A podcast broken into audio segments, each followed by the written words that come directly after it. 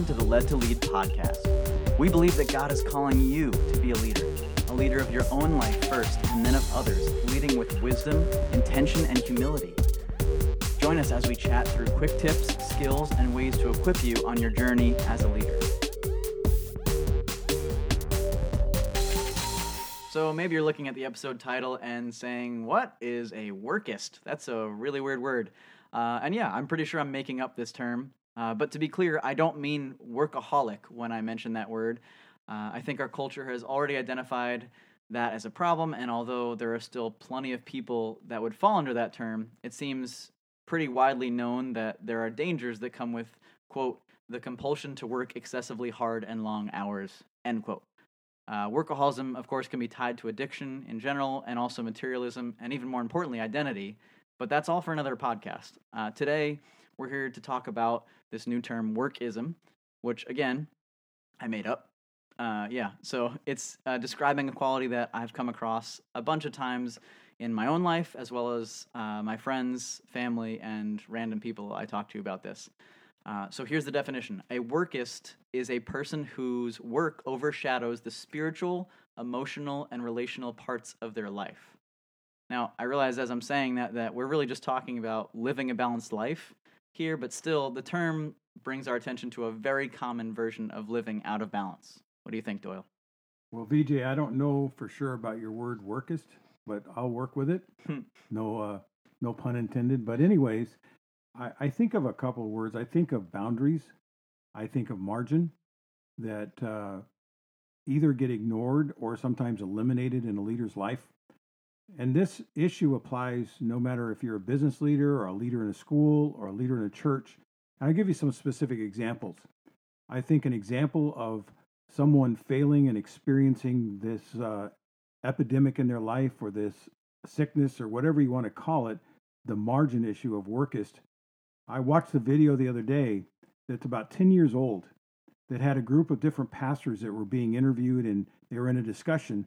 And it struck me that out of the six or seven pastors that were in this video, four or five of them since the video have had to leave their churches or had to step down because of crisis in their life moral failures or just personal failures of some kind or family issues. And I think it's because they fit the definition of a workist. Yeah, I mean, I, so I watched just a clip of that video. Who who was in that? Well, there were guys like uh, Mark Driscoll, Matt Chandler, who's uh, hanging in there, but Perry Noble and different guys. And, you know, they're all great, great leaders. They've been great teachers, but they went through different struggles like we all go through. And so that's the reason we want to talk about this in this podcast.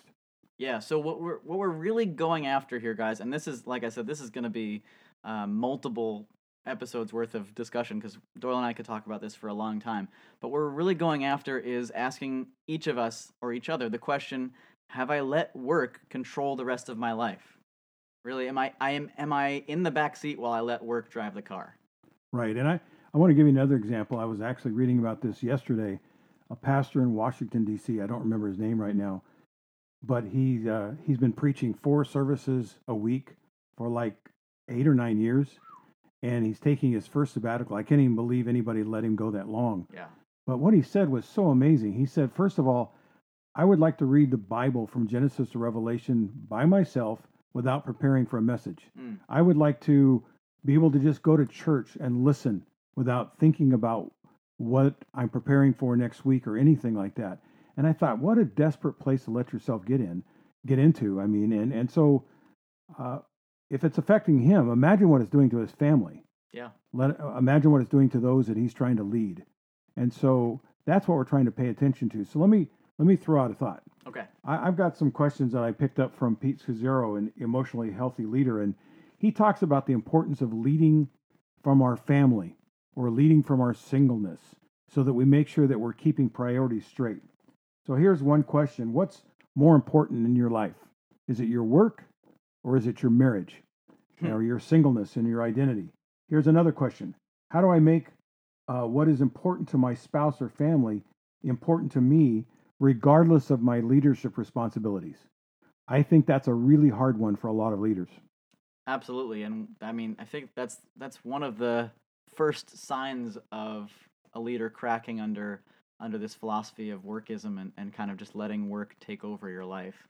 Um, and unfortunately, this isn't this isn't just for leaders. It's actually it's just worse for leaders. If you're a leader who's experiencing this not phenomenon but widespread um, kind of attribute of American life, then it's it's worse because your your job is to encourage and bless people, and if you're letting your work take control of your life, then you really don't have any gas in the tank to do that, especially towards your family. So, so let me throw out a, a statement and see what you think about this. And maybe those of you that are listening, you can think about this in your own life. Here's the statement The fruit I bear in leadership overflows out of the richness of my marriage. And I wonder where the overflow is coming from. You use the word fruitfulness. And I think that if we take care of this issue, we pay attention to this, then what ends up happening is we experience more fruitfulness in our leadership. We experience more overflow, more power, uh, more vision. And so this is a really critical issue, I think. Yeah, I agree, guys. We're gonna we're gonna do. I mean, I have grand visions of grandeur here for episode topics, but um, next time we're gonna t- I'm gonna try to try to tackle margin, and I really want to tackle some different spheres of um, people, like students and leaders and church leaders and business owners, and I kind of want to tackle how that's affecting our culture through all those people. As my wife's uh, cake is beeping, if you can hear that in the background. So, guys, we really, really want to encourage you to ask this question and kind of examine uh, your lives and encourage the people around you to do the same about who's driving. Is, is your work and your workload just allowed to drive your life, or are you the one in the driver's seat? Uh, that may mean that it's controlling your schedule or your stress levels, but either way, it's likely affecting your relationship with God, yourself, and others. So we encourage you to pray about that this week. All right, guys, we will see you next time, and there will be a ton more on this topic, so keep on the lookout. And of course, it's our goal to get this podcast into as many uh, phones, as many devices as possible, just so we can encourage as many people as we can. Um, it's really our goal to get this podcast in front of people who really, really need it and who really need the encouragement uh, as leaders or just as people who are trying to lead themselves and their families. So if you like what you're hearing, please, please share, please subscribe, and please give us a five star rating. Thank you so, so much, guys, for listening. And